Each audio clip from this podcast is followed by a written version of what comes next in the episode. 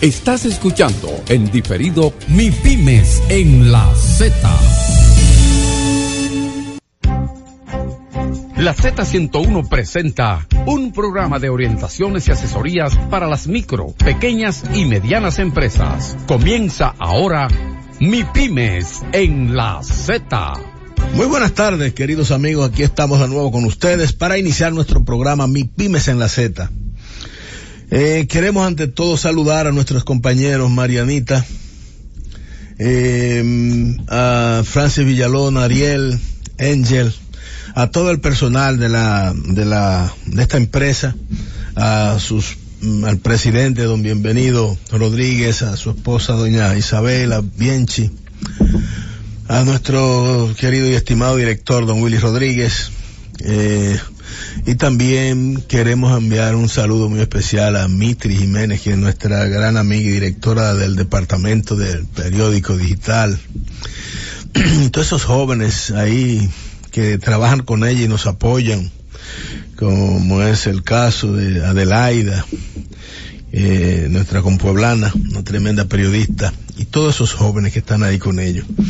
Nosotros queremos también aprovechar esta oportunidad para saludar a todos los MIPIMES del país que han hecho de este, de este espacio, de este programa, una institución ya y que es eh, la referencia y el espacio que tienen los MIPIMES y que se ha establecido como el lugar, el, el pulmón, el, el defensor y el enlace entre las MIPIMES y las instituciones del gobierno.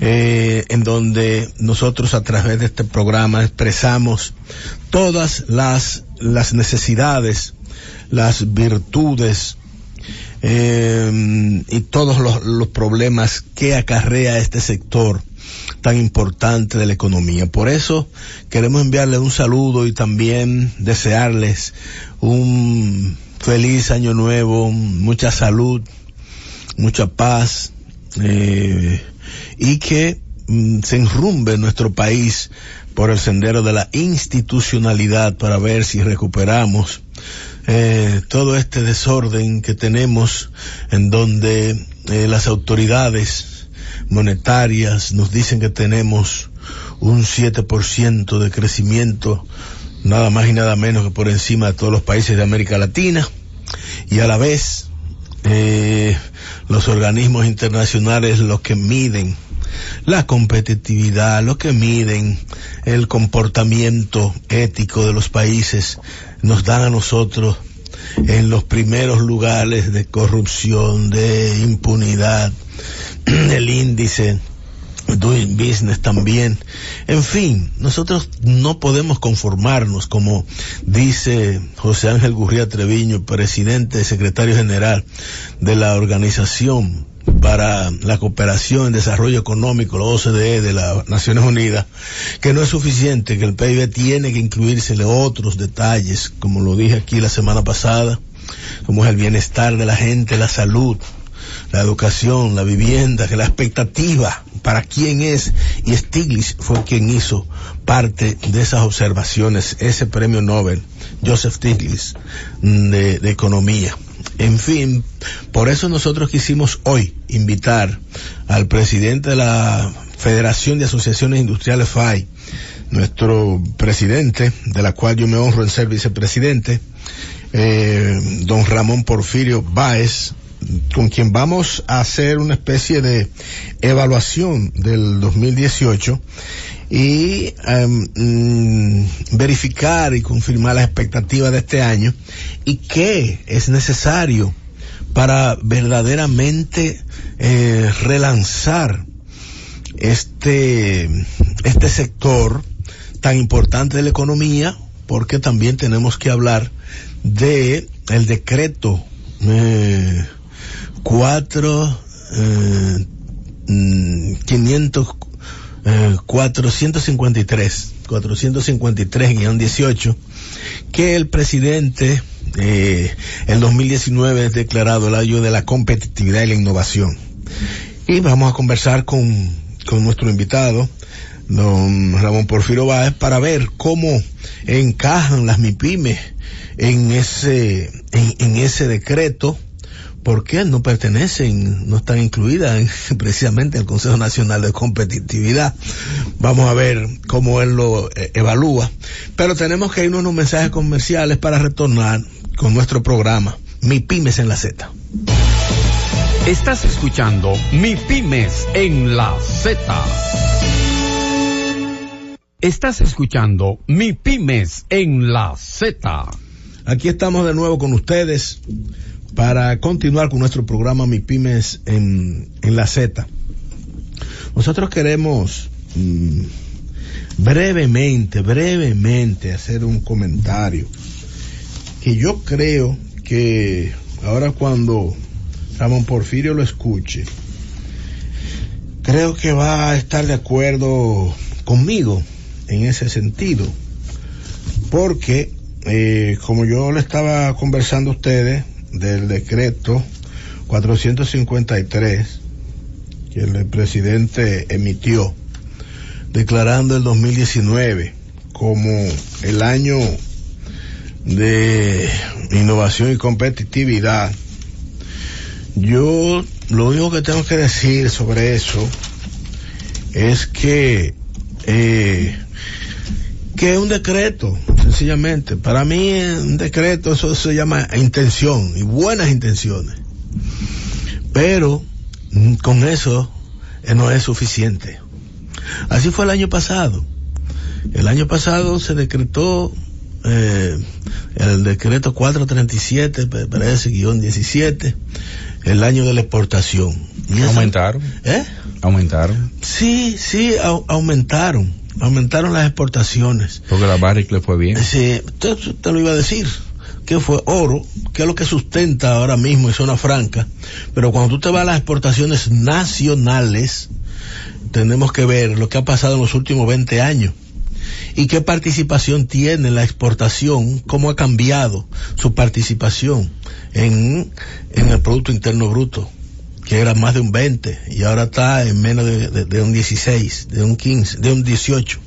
Entonces eso es lo que tenemos que ver, o sea que los decretos sí son cargados de buenas intenciones, pero para usted lograr la innovación, eso es una cultura, eso es una decisión, eso es una voluntad que usted tiene que comenzar a, como dice eh, Rolando Guzmán, eh, director de INTEC, que no es suficiente que se necesitan hacer eh, mejora en el currículo académico, como con los recursos económicos, eh, las motivaciones, eh, verdaderamente reforzar. Yo, que he estado vinculado a la UAS por muchísimas razones, porque presido todavía, el, soy el presidente del patronato de la UAS en Puerto Plata y tengo mucha vinculación.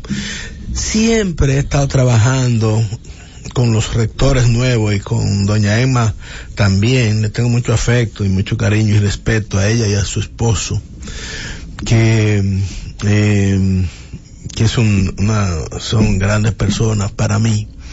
Eh, entonces, le he dicho que la UAS, uno de los pasos más importantes que tiene que dar es es, es ampliar, fortalecer lo que es y debe tener una vicerrectoría para lo que es la eh, innovación, lo que es eh, lo mm, para desarrollar eh, estudios eh, dentro de la universidad, investigación, una vicerrectoría de investigación verdadera pero sobre todo yo le he recomendado, y esto lo vengo haciendo a pesar de que no lo han hecho ninguno de ellos, que tienen que crear un departamento de eh, relación eh, con el sector privado, una oficina de enlace de la universidad efectiva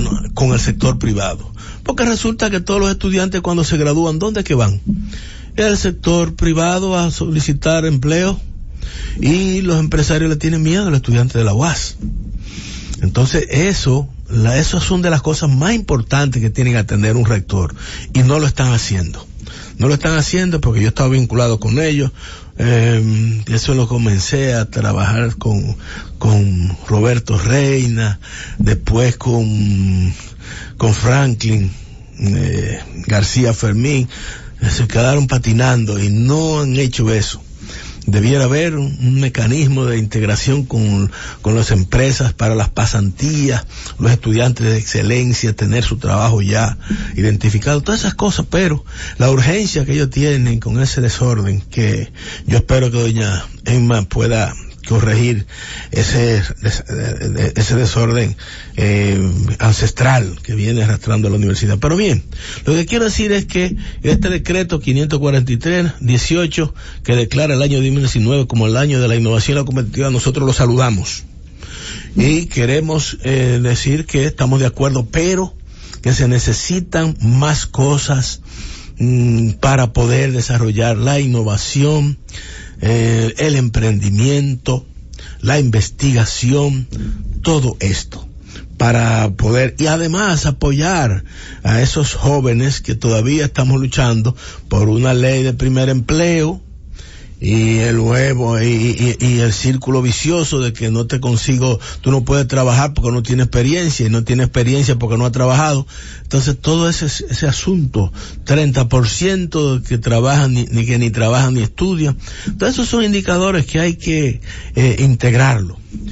Entonces yo eh, quiero, eh, aparte de esto, y creo que, que voy a, a, tratar de ver si, me, si nos metemos en esto, eh, Ramón, yo creo que tú puedes también, porque tú eres un hombre muy vinculado, tú eres un hombre de, de, de, de fe y de iglesia, esas cosas. Entonces, yo estoy viendo aquí que van a celebrar en los 525 años de la primera misa que se ofreció en el santuario de Puerto Plata, en la Isabela. Eh, nosotros realmente a mí me da pena. El presidente anda loco buscando 10 millones de turistas. Y nosotros no sabemos que nosotros, bueno, para la Meca, eh, en los países árabes, mm, anualmente visitan 18 millones. Y en octubre van 3 millones juntos para allá. Y hay más católicos musulmanes en el mundo. Y ahora incluso el, el Papa va a enviar eh, a, al cardenal del Salvador Gregorio Rosa Chávez, un enviado especial del Papa Francisco, que encabezará la misa que se va a celebrar ahí. Y nosotros tenemos que desarrollar ese turismo histórico y religioso. Nosotros tenemos que visitar, y eso yo me voy a encargar de eso, de visitar todas las, las, las jefaturas católicas de todos los países de América Latina para que en varias fechas al año, el Día de la Raza, ahora la primera misa, que van, vengan delegaciones de los ministerios de cultura, de las iglesias, y que los turoperadores de esos países, eh, contratar algunos turoperadores para que ellos promuevan eso eh, en nuestro país. Quiero decir esto porque lo vi solamente en un periódico, porque es intrascendente. Lo tenemos y vaya, vaya usted a ver qué es lo que hay allá en la Isabela para que usted se asombre. Un chiquero, desorden donde debiera haber un hotel, donde debiera haber ahí el desarrollo artesanal, donde hicieran carabelitas, cosas de artesanía, eh, la cara del, almirante, que no le puede decir nombre, eh, muchísimas cosas de esas vinculadas, pero no, aquello está arrumbado, ahora el presidente va para allá, usted verá la cantidad de lambones detrás del presidente y de una cantidad de gente que se espera que vaya, de que se calcula que más de ocho mil personas asistirán a la celebración porque fueron invitadas personas de las diócesis, que, de las doce diócesis. Entonces, esto ya, vamos a ver qué es lo que vamos a sacar de esto para sobrepasar lo, lo, los 10 millones de turistas que, que Puerto Plata y, y ese evento de el primer ayuntamiento que se hizo, la, primera misa, todo aquello que se, que, que, que se hizo en el Nuevo Mundo y, Puerto, y República Dominicana no aprovecha ese turismo. De todas maneras, nosotros eh, le damos la bienvenida a nuestro querido y estimado amigo Ramón Porfirio Báez. Ramón, ¿cómo está? Buenas tardes, David. Eh, gracias por invitarme a este primer programa del año. Eh, nuestros mejores deseos para toda esa radio audiencia y ciberaudiencia que tiene eh, mi pymes en la Z. Esperamos que este sea un año donde que se concluyan y se realicen muchas de las cosas que ya se iniciaron en años anteriores para los sectores de la micro, pequeña y mediana empresa. En el, hay muchas cosas pendientes, hay muchas cosas corriendo. Eh, ha habido mucho progreso en el año pasado. Mira, David, en vez de que sea el presidente que vaya a la misa, el Papa viene para Panamá a un peregrinaje ahora en junio con la juventud Óyeme. ¿eh? latinoamericana. Qué mejor Qué ocasión, mejor ocasión, ¿eh? para aprovechar a eso, pero es que aquí estamos comiendo bola. ¿Tú entiendes? O sea, eh, eh, yo no sé en qué está el arzobispado, yo no sé en qué está el, Ministerio de. Turismo. Lo que pasa es que cuando tú llegas a Puerto Plata en un barco, tú miras para la izquierda, tú no miras para la derecha, que es donde está la Isabela. ¿Y ¿Dónde está la Isabel? Y aquí como es. somos medio izquierdosos toditos, Sí.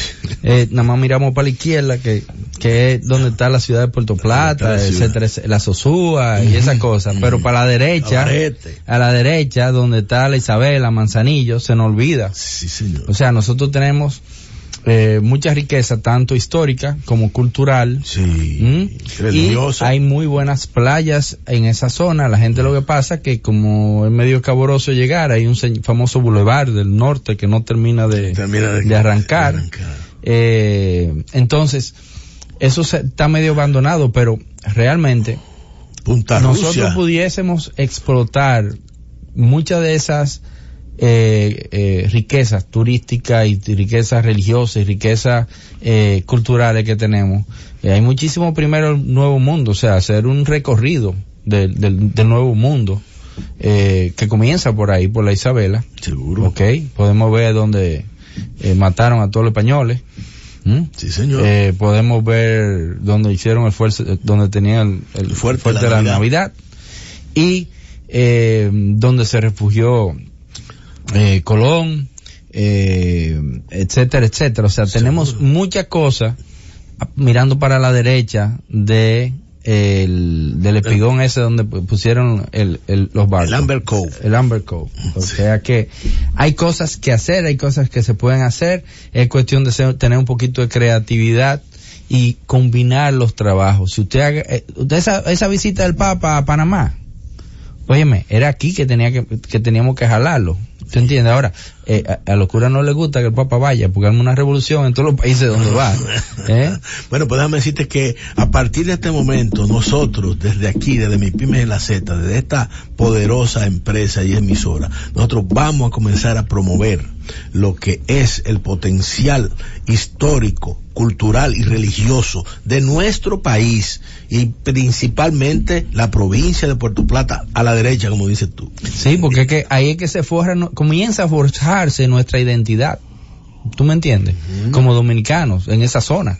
Entonces, eh, necesitamos eh, eh, renovar, eh, recordarle a muchos jóvenes que, que hay una historia. que hay una historia y recoger Sí. todo esas, todas esas cosas, pero Vamos bueno, a mi pyme. Nosotros vamos, vamos, vamos a iniciar con esto. Mira, el presidente de las cosas que hizo de los decretos esos, el, el 17-18, el 17-18, ese, ese, ese decreto que fue el decreto que emitió el presidente para garantizar lo que era el primero una certificación de que cada institución tenía que tener un presupuesto eh, identificado dónde iba a gastar el dinero.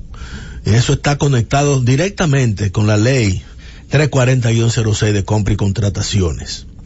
Para que garantizar el pago a tiempo a las empresas que suplen al gobierno. Pues mira, tú y yo sabemos que eso no se está cumpliendo al pie de la letra. Entonces a nosotros nos satisface que precisamente en Chile acaba de promoverse, de aprobarse y de promulgarse una ley de morosidad que establece que tanto el sector privado como el público tiene que pagar a los 30 días más tardar. Y a partir de ahí se le cobra unos intereses a quien no pague. Entonces, ¿qué te parece a ti? No de un decreto, ¿eh? Es de una ley. ¿Qué te parece a ti de esta, eh, de, esta decisión del gobierno chileno, en donde el 98.7 del empresariado es mi pyme y más del 50% de los empleados de Chile es en mi pyme, los mi pyme que están.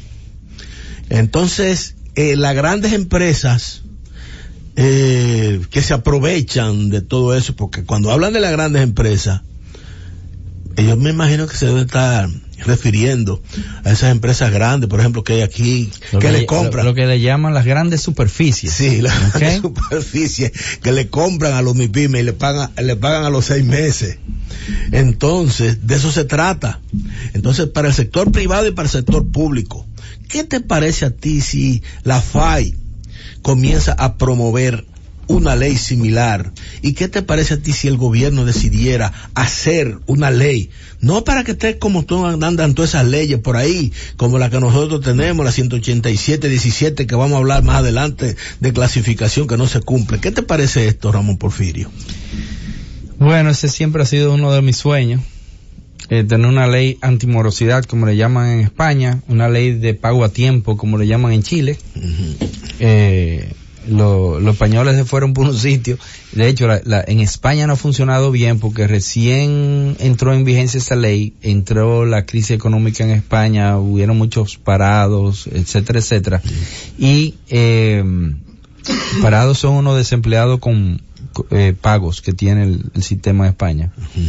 Eh, pero todo va eh, camino a poner el dinero donde se necesita, que es en la parte más baja del, de los estratos de la sociedad y sobre todo del comercio y la industria a través de la micro, pequeña y mediana empresa. Date cuenta que, que lo primero que dice el presidente de Chile es yo le cumplí a la, a la MIPYME.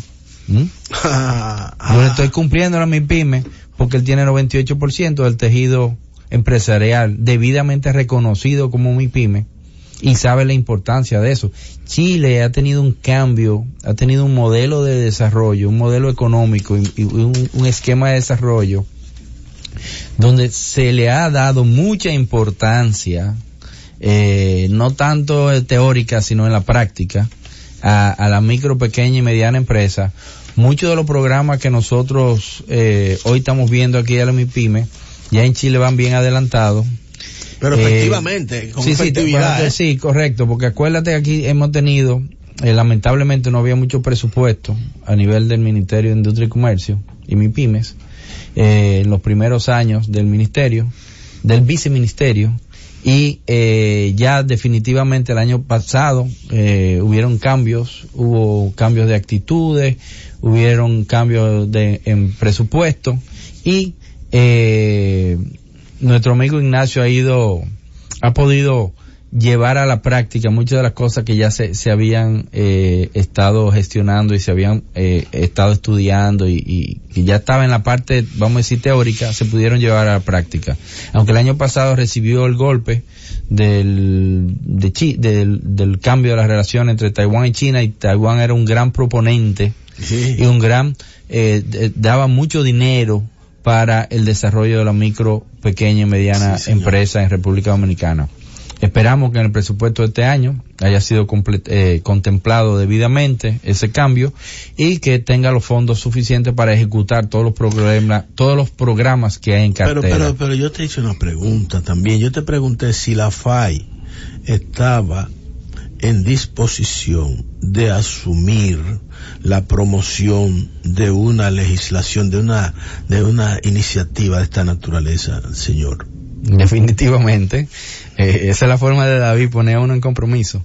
Pero sí, definitivamente eh, vamos a trabajar en eso, vamos a identificar cuál de los señores eh, senadores o diputados estaría dispuesto a trabajar con nosotros para, para poder hacer la introducción de dicho eh, proyecto de ley y no creo que sea muy difícil crearla porque eh, nosotros, mira, nosotros copiamos muchas cosas de Chile en la parte impositiva, okay, del modelo chileno. Entonces ahora que copiemos alguna que otra en la parte que tiene que ver con el con esto de la del pronto pago. Y es que le vemos la categoría de decreto ahora, 15-17. Yo sí espero, yo sí espero. 15-17. Yo sí espero mucha oposición de parte del gobierno porque esa ley no solamente obliga al sector privado sino al, sector público a cumplir su compromiso. A cumplir de verdad. Entonces eh, yo te puedo decir a ti que hay instituciones de gobierno que a mí me deben dinero. De enero del año pasado. Y tú no puedes cubrir, eh, tú no puedes cobrar intereses, pero atrásate con impuesto interno para que tú veas. eh, ya, tú sabes, tú, tú, sabes, lo que sucede. Mira, David. Eh, Ahora, otra cosa que para mí es importante dar, dándole continuidad a eso. Y este decreto 543, que definitivamente Tú sabes que el, tenemos que ir a unos mensajes comerciales. Vamos a unos mensajes comerciales y vamos a retornar hablando del decreto 543-18 de innovación y competitividad. Estás escuchando Mi Pymes en la Z.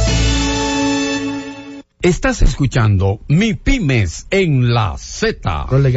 Aquí estamos de nuevo eh, conversando con ustedes y tenemos con nosotros al señor Ramón Porfirio Báez, presidente de la Federación de Asociaciones Industriales. Ramón Porfirio, en el segmento anterior yo te mm, mencionaba eh, una inquietud que tengo, porque ese decreto 453-18 que designa el 2019 como el año de la innovación y la competitividad, como que mm, luce, y esto te lo quiero eh, preguntar, porque luce como que le están quitando a, industria y comercio sus funciones, como que se le están traspasando al Consejo Nacional de Competitividad. Eh, porque eh, eh y, y, y, la ley establece eh, la ley eh, 37 18 que, que creó y ordenó el Ministerio de Industria y Comercio establece que quien traza las políticas eh, es Industria y Comercio. Y, te lo digo porque como en, en, el Consejo Nacional de Competitividad, en las MIPIMES, no, la ley, a pesar de que la ley 106, 1-06, eh, establece que en el Consejo debe estar presente las MIPIMES, pero no están MIPIMES representadas ahí sino que a través del decreto 389-17 se designó una cantidad de empresarios eh, de, de, de, de, la cúpula empresarial, pero no hay mi pyme. Sí, pero en mí me dijeron que yo habían sido mi pymes y por eso ellos conocían cómo era la cosa. Entonces, ¿qué, ¿qué, te parece a ti eh, esto? Que cómo, cómo, ¿Cómo podrían participar las MIPIMES en esto? Bueno, mira, eh, participamos diariamente cada vez que nos encontramos con un obstáculo. ¿Tú me entiendes? Lo que tenemos es que a través del, portal de Simplifícate que ellos han creado, ellos han creado un, un, mecanismo, eh, Simplifica RD, podemos aportar diciéndole por ahí, eh, cada vez que tú te encuentras con un trámite que que tú ves que es superfluo, que es costoso, que toma tiempo, tú lo informas por ahí, le das los ejemplos y ellos se supone que van a utilizar eso como el mejor insumo. Pero no como institución. No, no, no, no. Mira, acuérdate, normalmente todas esas instituciones como Consejo Nacional de Competitividad crean políticas y, y, y, y, cosas y lo que ejecutan son los ministerios. Aunque son parte de los ministerios, se supone que sean parte de los ministerios, eh, crean cierta son más como think tank, son, casi, eh, eh, eh, son instituciones que lo que crean es lineamientos, identifican problemas y luego al final del día el que termina ejecutando es el ministerio. ¿Tú me entiendes? Ahora mismo como yo estoy medio confundido, yo no sé si el ministerio de la presidencia o el Ministerio de Industria y Comercio que va a ejecutar las cosas del Consejo Nacional de Competitividad. Bueno, pero el presidente del Consejo Nacional de Competitividad, el presidente de la República. No, y nos ponemos a eso el jefe del ministro del presidente. O sea, si tú te pones a buscar la... No, pero definitivamente. Mira, yo creo que es positivo que el presidente sea el presidente del Consejo Nacional de Competitividad y que le haya dado el carácter que le haya dado. Déjame decirte. Eh, que quizás el punto de vista de algunos no esté eh, correctamente eh, tomado en cuenta ahí, sobre todo nosotros de los sectores más pequeños. Que la ley medianos. Eso. La ley establece muchas cosas y hay muchas leyes que no se cumplen. Y la ley la vivimos cotejando como nos da la gana y cumplimos un pedacito de la ley y el otro lo dejamos porque no nos conviene. Y entonces ahora entramos en el año del costo político. Este tiene mucho, el costo político de implementar esa medida es, es muy alto. Eso no, eso no lo podemos hacer. Entonces, eh, de una vez hay que comenzar a buscar, que sé o qué, pero al final de cuentas, a cotejar la ley. O sea, el desacato de la ley. Que mira, déjame decirte, la falta de institucionalidad el segundo mayor punto en contra que tenemos nosotros en el doing business, la falta de institucionalidad. La primera, la corrupción. ¿Qué es doing business? Para que la gente es el, es el, el índice de cómo de hacer negocio, que es el cual eh, genera Banco Mundial. Eh, sí, pero es el que genera todo el, asunto del Consejo Nacional de Competitividad y ese decreto fue la puntuación bajita que, que recibimos en ese en ese índice que es un índice mundial. Y si queremos captar inversión extranjera, que es uno de los pilares que, eh, que presenta el Banco Central en cuanto a por qué la economía dominicana está creciendo, tenemos que mejorar en doing business. Y los dos más pesados que tenemos son corrupción y falta de institucionalidad. Si tú resuelves uno solo de esos dos, que está vinculado con la impunidad, también, pero si tú resuelves uno solo de esos dos, nosotros vamos a hacer una estrella en el doing business. Es uno solo de esos dos, porque tú ves Rafael Paz, yo lo siento mucho por él, porque va a tener que trabajar duro, porque subir todos los otros para compensar lo malo que tenemos, en tanto en, corrupción como en, institucionalidad, y tú ves el mismo decreto, es un, crea una falta de institucionalidad, pues se supone que el, el, rector es el, Industria y Comercio. O sea, entonces, tú ves cómo, como entramos en los conflictos. análisis. Tú sabes cómo, cómo vamos creando, o vamos legalizando, o vamos haciendo eh, eh, eh, uso y costumbre de la falta de institución. Sí, sí, una cultura. Entonces, no, y que nosotros no, o sea, y que ya no se ve, no se ve eso como, como, como, un, una, una falta y fuera de aquí Entonces, lo están viendo. Lo, del decreto que tú decías, en la observación que tú haces del decreto. El mismo decreto tiene su parte de, de, falta de institucionalidad. Por rompe la línea que se supone que yo la interpreto como que es parte del, de industria y comercio. Que, que, es el rector, según la ley. Entonces, eso es el, vamos a decir, el equipo, la institución, el, el organismo, el consejo que se crea para mejorar el los índices de doing business, mejorar la competitividad, facilitación de negocios, etcétera, etcétera. Pero sin embargo, él arranca con una con un conflicto él mismo institucional, que es uno de los dos parámetros que tomamos peor en, el, en ese índice. Entonces, Ahí tenemos que mejorar un poquito cuando el consultor jurídico revise los decretos y las cosas para que no caigamos en, errores. ¿Qué va, ¿Qué va a suceder, Ramón Porfirio? ¿Cómo tú evalúas el 18? Eh, ¿Y qué tú crees que necesitamos que arranque de inmediato en el 19? Que tenemos cosas pendientes.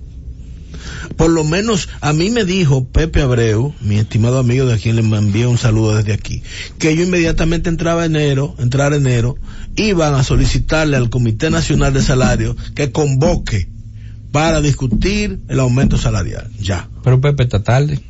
Porque nosotros nos fuimos adelante y le solicitamos al Comité Nacional de Salario y al Ministro de Trabajo que convocara al Comité Nacional de Salario para que discutiéramos según la mis, el mismo eh, eh, resolución del Comité Nacional de Salario, para que discutiéramos la aplicación de la ley de clasificación 187 y 17 en relación al, al salario, la aplicación del salario mínimo menor del sector privado no sectorizado según la clasificación empresarial legal que tenemos, porque hoy estamos en violación de la ley.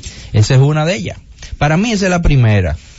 Si Pepe y el, y, el sector eh, trabajador quiere conocer aumento de salario, eh, fuera de tiempo, primero estamos nosotros que solicitamos que se conozca. Cuando se conozca lo de nosotros, o cuando se aplique la ley, mejor dicho. O cuando se aplique, se comience a aplicar la ley, podemos hablar eh, se puede convocar el Comité Nacional de Salario, pero ahora mismo está a destiempo. Eh, eh entonces, ¿qué, qué está eso pendiente? Pero también tenemos pendiente, Ramón, que lo que es el impuesto único.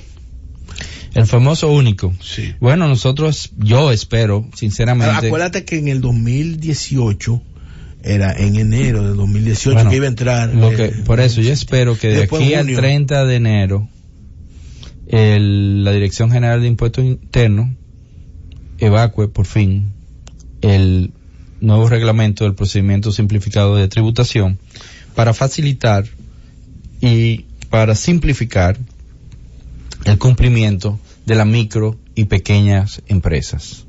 Si eso se da, será un gran paso. Pero si, si, si, realmente, bueno, acuérdate que ya, ya se hizo un procedimiento simplificado de tributación. Lo que pasa es que se hizo bajo la perspectiva de, la, que, de que todo el mundo tiene que pagar impuestos porque todo el mundo gana mucho dinero y que las microempresas están forrados y tienen que pagar obligado. Eh, un procedimiento eh, simplificado de tributación o un o el ¿Sabe cuál va a ser la tasa efectiva de tributación por casualidad? No, no tengo ni idea. La tasa efectiva de tributación está en un decreto, eh, no me la sé de memoria, pero está en un decreto, eh, está en un reglamento de la DGI que se utiliza y se actualiza eh, periódicamente. El último creo que es del 2014, la última actualización. Pero eh, pero como esto es un procedimiento especial que se va a hacer. Ellos se supone que utilizan la base estadística que tiene que ver con la tasa efectiva de tributación para aplicar algunas tasas específicas de monotributo, que es lo, que se está tratando. Monotributo. Eh, pero eh, si eso no lo que va a incluir si eso no lo la seguridad social eh, no puede incluir la seguridad social si no hay un cambio en la ley de la seguridad social. ¿Ok? O sea que mientras tanto va a tener solamente lo que tiene que ver con impuesto interno. La seguridad social tú se la puedes, según la ley, porque hay una ley de ah, ah, ah. emprendimiento, tú le puedes eliminar la, el, la parte de el, de la, fondo de pensiones. 688 guion durante tres años a, a, las empresas, a los nuevos emprendimientos, claro, como el Consejo Nacional de la Seguridad Social es un ente inoperante, ese ente no ha aprobado un reglamento para la aplicación de esa ley, por ende eso está también estancado. Del gobierno hay buenas intenciones, del Estado, del presidente, del ministerio, hay buenas intenciones, están las leyes, están los reglamentos, pero los funcionarios no ejecutan. Los funcionarios desacatan las instrucciones, desacatan la visión de su presidente. Y déjame decirte que le están haciendo muchísimo daño. Tú preguntas el 2019, este, este, es, el, este es el año preelectoral. preelectoral. En este año no toman una sola decisión que tenga algún costo político. En este año la prioridad tanto presupuestaria como de como del tiempo y, de la cabeza. Estamos parados hasta marzo, porque en marzo que el presidente va a hablar. No, hombre, no. Él estaba este fin de semana en San Pedro de Macorís recorriendo con Josecito Jacín y Rafael Alburquerque para conocer las necesidades de esa provincia. Mira, por ahí anda un, un, video. Esa gente tan, tan, tan, tan acelerada que ahí hay un video de un helicóptero aterrizando en, la isla Saona, haciendo campaña. No, yo no lo he visto. Ah, bueno, búscalo. Hay unos españoles que casi se comen al piloto, eso sí, porque le aterrizó en la arena. Ajá. Entonces, mira, eh, ¿qué es lo que va a pasar entonces, Ramón Porfirio? con el tema este del procedimiento simplificado de tributación. ¿Tú tienes la esperanza de que ahora... Yo tengo mucha esperanza que antes del 30 de enero... Y que funcione. Bueno, ya eso es otra cosa. Vamos a ver cómo sale. Vamos a ver cómo sale. Bueno, tenemos que irnos a unos mensajes comerciales porque esta empresa tiene eso como prioritario. También eh, darle la oportunidad a los que verdaderamente sostienen esta gran empresa. Vamos a unos mensajes comerciales. Estás escuchando Mi Pymes en la Z. Estás escuchando Mi Pymes en la Z. Estamos conversando con el señor Ramón Porfirio Báez, presidente de la Federación de Asociaciones Industriales FAI. Eh, estamos haciendo una especie de mm, revisión de los acontecimientos que ocurrieron en 2018 en relación a las MIPIMES y cuáles temas están eh, pendientes y que son eh, necesarios. Estamos hablando de una ley de pronto pago o antimorosidad que la acaba de asumir el presidente de la FAI que va a promover esta, este proyecto de ley y nosotros quisiéramos también eh, Ramón Porfirio que que tú nos, nos ampliara sobre este año de competitividad e innovación ¿Qué se podrá hacer con el pago de ITEVI a los 30 días de la MIPYME? Bueno, hay que ver cómo viene el único, eso es el primero. Y segundo, ya la DGI con la ampliación a 24 campos de los formularios tiene la suficiente organización eh, en la base de datos para poder hacer los cruces de, de los pagos. Inclusive... ¿Los 24 qué? Eh, los formularios 606, 607, que son los que tienen que ver con las ventas y las compras. se implementaron a partir del primero de mayo pasado. Correcto. Esos formularios amplían de 12 a 24 campos. columna. Columna, cada línea que, eh, o cada factura que tú vendes o compras. Entonces ahí sale la modalidad de pago. Y ahí sale cómo te, cómo te pagaron o cómo te van a pagar. Eh, y cuando te pagan, tú tienes que reenviar para actualizar ese, ese formulario. Entonces, ya la, la, la DGI tiene la información de cuando se vendió y cuando le pagaron. Entonces, hay una forma de, de hacerlo, sobre todo con la parte de las ventas a las instituciones públicas. Que hay que tener mucho cuidado con eso. ¿Por qué? Porque si la institución pública te quita el ITEVIS y no te paga el ITEVIS, inmediatamente te hace los primeros pagos. ¿Cómo te quita, te, cobra el ITEVIS? Eh, eh, ellos, tú tienes que cobrar el ITEVIS. Ellos retienen. Tú le tienes que cobrar ITEVIS, pero acuérdate que la, se genera la obligación cuando al, el, en el momento que tú haces la factura o tú haces el contrato. Ahí que es el momento de generación de la obligación de pago del ITEVIS. Entonces, el próximo mes, eh, después del día 30, el día 20, ya tú tienes que estar mandando tu chequecito con el ITEVIS esa factura entera que tú no vas a cobrar hasta dentro de seis meses o siete meses. ¿Eso lo va a tener resuelto el, el, el, pago único del tributo? No, no creo, porque cuando eso se hizo y cuantificaron, eh, se armó pánico en el estadio porque de repente en el flujo de caja, porque realmente es un efecto de flujo de caja, del gobierno, eh, se le hacía un hoyo. Eh, pues son muchos millones que compra el Estado. Antes, de que, antes que la gente cobre. Antes que la gente cobre. Entonces es una forma casi de autofinanciar por adelantado el, el, el, gobierno. El gobierno compra subsidiado por el vendedor. Pero anyways, mira, hay muchísimas otras cosas. Nosotros tenemos ahí una, en el Congreso una ley de garantía mobiliarias que ojalá salga porque eso es lo que le va a permitir a las MIPIMES utilizar eso. Se aprobó en, la Cámara de Diputados. Sí, pero tiene que terminar de salir, no termina de salir. Eh, no sé a quién es que no le guste esa ley, porque no es posible que una ley que se supone que beneficia a tanta gente eh, no esté saliendo. Entonces, eh, ¿quién es, ¿cuál el, es ¿Quién es el, si hay alguien que tiene eso rebala, la pone a patinar? ¿Tú me entiendes? No sé quién es. Sí, pero es verdad. Porque, porque mira, eh, eh, rápidamente se, se, ha, se, han aprobado en estos días. ¿Tú, ¿Tú, no viste lo que pasó con la elevación eh, al distrito municipal de Santiago, lo rápido? Sí, porque a, a alguien le interesaba. Eh, Qué rápido, lo mismo ¿eh? que una cambio de una constitución que hicieron hace unos años. Mira, la ley de primer empleo, tú lo mencionaste, nosotros tenemos también una ley de amnistía eh, pendiente con la seguridad social, un cambio en la ley de la seguridad social que tienen que hacer. Amnistía total. Eh, total. tienen que, que no, cambiar, no, pero tienen que cambiarla. no interesa y mora, porque si no se resuelve el tema de la clasificación empresarial, se va a acumular de nuevo eh, eh, deuda. Mira, hay que buscar una fórmula para que se cobre y se cobre lo justo y se cobre lo que se tiene que cobrar de una forma real. Porque es irreal esa cuenta por cobrar. Hay mucha gente que no te la va a pagar, no puede, porque nadie está obligado a lo imposible. Pero acuérdate que... Y acuérdate que tú tienes los municipios por ahí son que tienen cualquier cantidad de acumulación. 267 mil millones de pesos. Esos son números... Que tú sabes, tú sabes, tú sabes lo que son. Que solamente 11 mil millones son de, mira, son, son eh, de, de, de, de, la deuda. El resto es 11 mil y ya está en 200 y pico de mil y eso es mora e intereses. Pero ¿qué te dice eso? Ahí hay un problema estructural.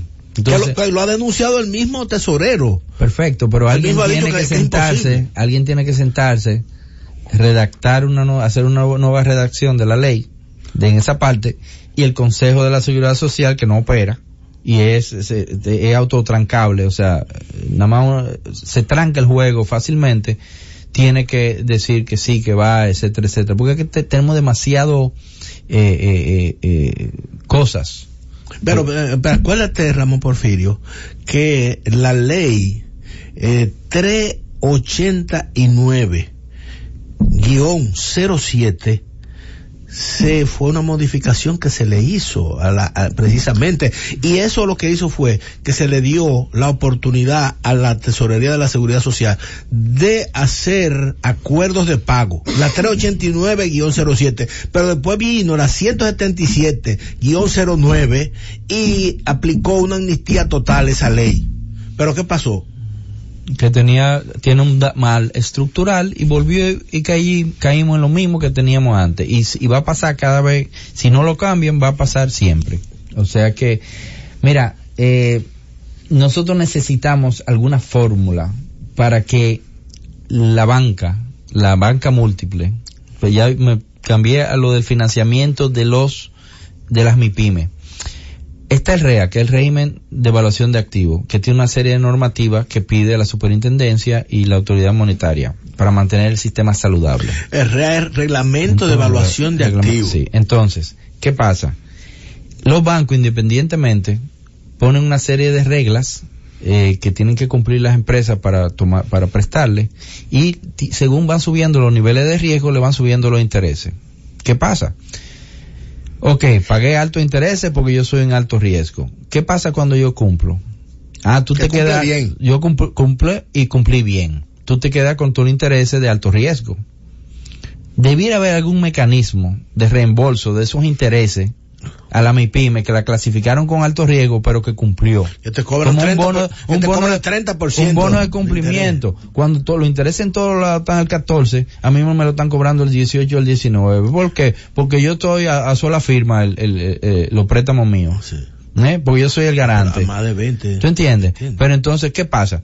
Si yo cumplí, se supone que ya yo demostré eh, demostré que no soy alto riesgo. Bueno, o me lo o me lo toma en cuenta para el próximo préstamo. O me lo, o me lo descuentan de lo que o tengo tú que pagar. me haces un, bono, un bonito de cumplimiento al final De que me descuento. ponga en la tasa de, de interés equivalente a lo que no tenía ese alto riesgo, No, que no el último, el último, el último, pago, la pero última cuota no te la yo cobran. estoy diciendo un disparate bancario, pero realmente hay que buscar alguna forma justa para que las MIPYME no sean penalizadas con una clasificación de riesgo muy alto que automáticamente le trae un, un porcentaje más alto en su costo de dinero, pero también le trae muchísimo más beneficio al banco.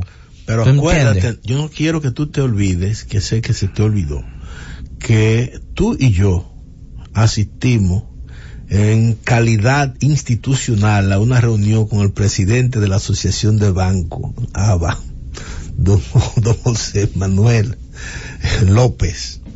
¿Y qué nos dijo él allá? Él nos dijo a ti y a mí que los bancos no tenían ningún inconveniente en aplicar, que todo esto dependía de la superintendencia de banco. Sí, y coge la bola y se la paso al otro. No es, no es vaquebol lo que estamos jugando. ¿Mm? O cómo era que hacían los taínos, el juego de, los, de, la pelota de los taínos, que era pasando la pelota entre uno y otro. Oye, por lo menos la superintendencia de banco, yo sé lo que está escrito. Está publicado. A nivel de la banca múltiple, yo no conozco las regulaciones internas de cada banco y la normativa y, los criterios, etcétera, etcétera. Sería bueno que la autoridad monetaria y financiera, llámese central o superintendencia, hiciera como una, como una plantilla de requisitos básicos para la MIPYME, donde se tomara en cuenta de aplicación para que no se le vaya la mano, porque es que se, se, se protegen demasiado, pero esa protección... El problema de, de, de, de, lo que es el financiamiento y acceso a crédito. Correcto, pero que, ok, ya me formalicé, ya eh, estoy vendiendo, ya estoy pagando impuestos, ya estoy haciendo 606, 607 y todas las cosas, ya yo tengo, ya yo estoy cogido por todos los lados. Entonces, o sea, ya mis libros están con, coinciden con los libros de la eh, de, que están en impuesto interno. Es que por cierto, cuando tú vas a un banco y tú, yo le llevo mi, estado, mi, mi, mi, declaración de impuestos, ellos me dicen que eso no sirve para nada.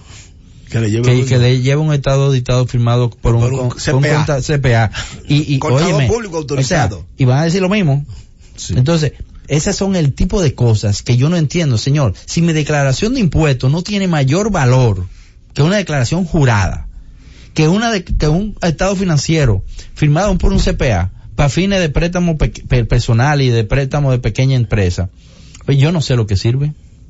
Bueno, Porque yo sí te garantizo que a un CPA y a un contador tú le puedes hacer mucha moriqueta, pero a la DGI ahora mismo tú, no hay no hay muchos saltos que usted pueda dar. No puede, ¿Mm? no puede. Porque tú te has cogido por cruce, la guardia de el cruce de información. Hay demasiado. Entonces, mi, la mejor demostración, el mejor documento que puede tener una institución financiera es mi declaración de impuestos.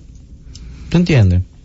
Sí. Entonces, Ahora, eso pasa también en la Cámara de Cuentas, papá. Mm. La Cámara de Cuentas no, ha, no, no, no, no, recurre al, a, a, la Dirección de Impuestos Internos para saber si todos esos cuartos que se han perdido por ahí eh, se han declarado. Sí, mira, yo tengo mucha esperanza en el año 2019, porque a pesar de que un año de elecciones full, porque me decís, en las elecciones intrapartido que vamos a tener, las primarias, ser, las primarias van a ser peor ¿ok?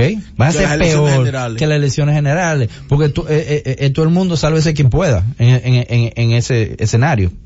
Entonces, todo el mundo va a estar eh, posicionándose donde el capitán lo vea, tratando de limpiar saco, etcétera, etcétera, etcétera. No, y, la, y la selección, si es abierta o cerrada. Mira, te digo que tengo mucha esperanza, porque tú te recuerdas la actividad que hicimos de la, de la cumbre por la producción nacional. Sí, ahora en y la conformación de la alianza empresarial para la producción donde los sectores agropecuarios y, y, los sectores industriales nos unimos y el sector comercio, inclusive el sector eh, eh, transporte, porque FENATRA no participó de, de la alianza, okay, o participa en la alianza, nos unimos ¿ok?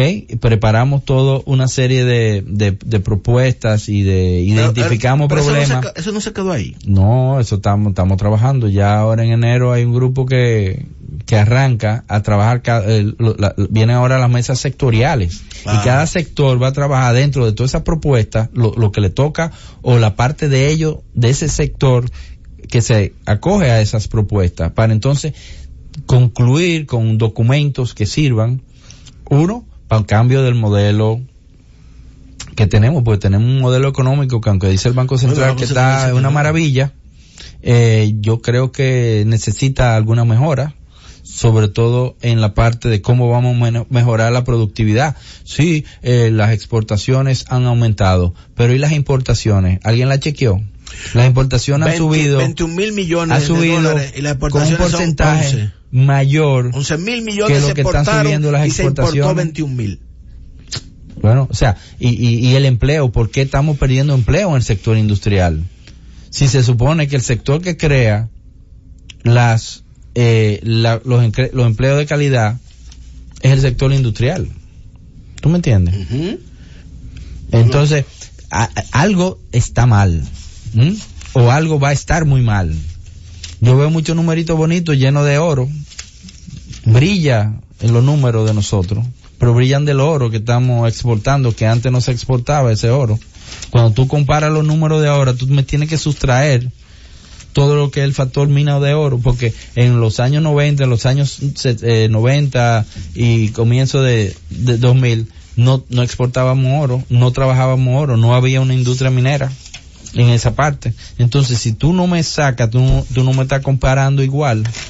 Entonces, eh, los números hay que seguir revisando y hay que trabajar todos esos números que están discutiendo. Ahora se va a poner buena la cosa esta semana entre los economistas, porque el Banco Central hizo una publicación y entonces ahora vamos a ver y vamos a conocer de los sabios qué es lo que está pasando. Eh, eh, fi, eh, finalmente, ¿qué va a pasar también? ¿Qué, ¿qué, otra cosa tú me, me estabas bueno, mencionando? Yo te estaba mencionando que necesariamente el sector industrial, mi pyme, tiene un problema con las EDES. Tenemos mucho retraso en localizar, en que nos, desde que tú solicitas un contador trifásico, hasta que te lo dan. Y cuando te lo dan, te lo ponen como comercio, no como industria, en una tarifa mucho más alta. Entonces, de alguna forma debemos de trabajar con las EDES para que se agilice el proceso desde yo necesito trifásica hasta que yo tengo trifásica. Muy bien. Mira, Ramón Porfirio, nos están haciendo señas. Yo sé que tú tienes ahí una lista larguísima, pero tenemos la obligación de como la participación tuya la hemos arreglado para que sea más frecuente eh, porque definitivamente este año yo quiero comprometerme frente a ustedes eh, a, eh, a enfatizar a, a, presionar más a las autoridades e identificar y, y, denunciarlo por aquí todas las cosas que son imprescindibles y necesarias para el fortalecimiento, el desarrollo y la sostenibilidad del sector de las MIPIMES. Gracias Ramón Porfirio, gracias a ustedes y nos vemos la próxima semana. Esperen a Camino Olímpico que ya están aquí los jóvenes. Estás escuchando Mi Pymes en la Z. Gracias por escucharnos. Sigue conectado. Z